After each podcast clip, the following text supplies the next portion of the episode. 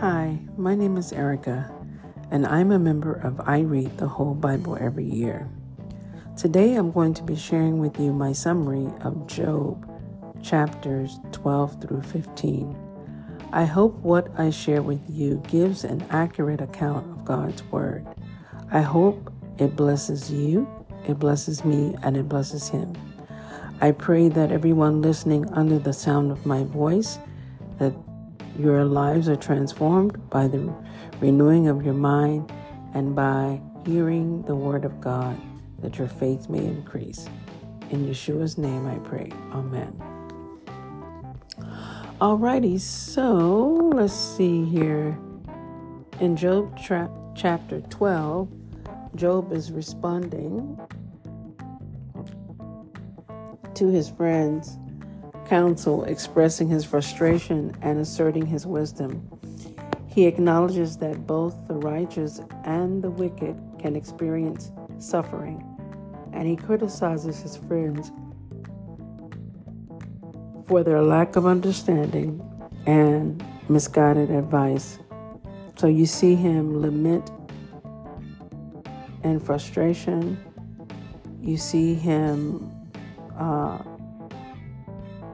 his assertion of his wisdom and understanding.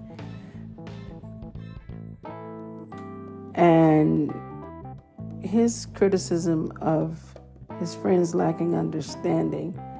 Um, he he he acknowledges that both the righteous and the wicked can experience suffering. So we see um, kind of like this kind of reminds me of um, a call and response type of thing.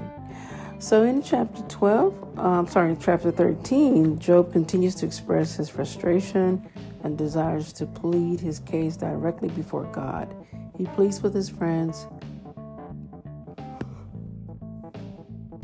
to listen and to stop offering false judgment Despite his suffering, Job affirms his faith and hope in God's deliverance. So Job is he pleads to speak directly to God, and he, he's pleading that his friends would just stop making these false ju- judgments. And uh, he does all this by affirming his faith and hope in God. Uh, chapter 14 Job reflects on the brevity and hardship of human life. He compares human existence to fading, a fading flower, emphasizing the inevitability of death.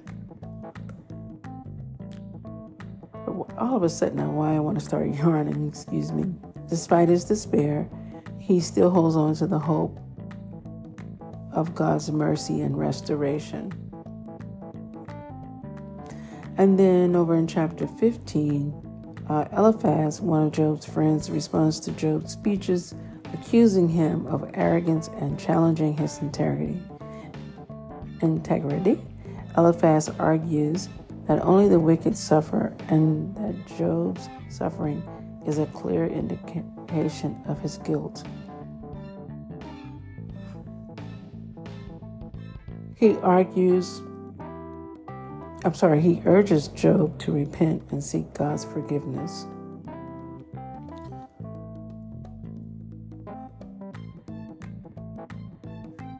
So that includes my short, short summary on Job chapters 12 through 15. A lot is going on here, of course. You probably already know that if you've read the book of Job or heard about it. But stay with us and continue as we continue in the book of Job. All right. Again, my name is Erica with I Read the Whole Bible Every Year. Don't forget to check us out on our social media under the name I Read the Whole Bible Every Year. Check us out on our website, I Read the Whole Bible Every Year.org. Check us out on Clubhouse under the name Doing Life God's Way and The Gathering Place. Also, check us out on the church app under the parent ministry name Hosanna Jubilee Prayer, Healing, and Outreach Ministries. Wow, guys, I'm tired. I'm very sleepy. It's, it was tough doing this one because I'm fading and fading fast with getting being so sleepy all of a sudden. All right. Thank you for listening in again. Grace and peace. Have a wonderful night. Bye bye.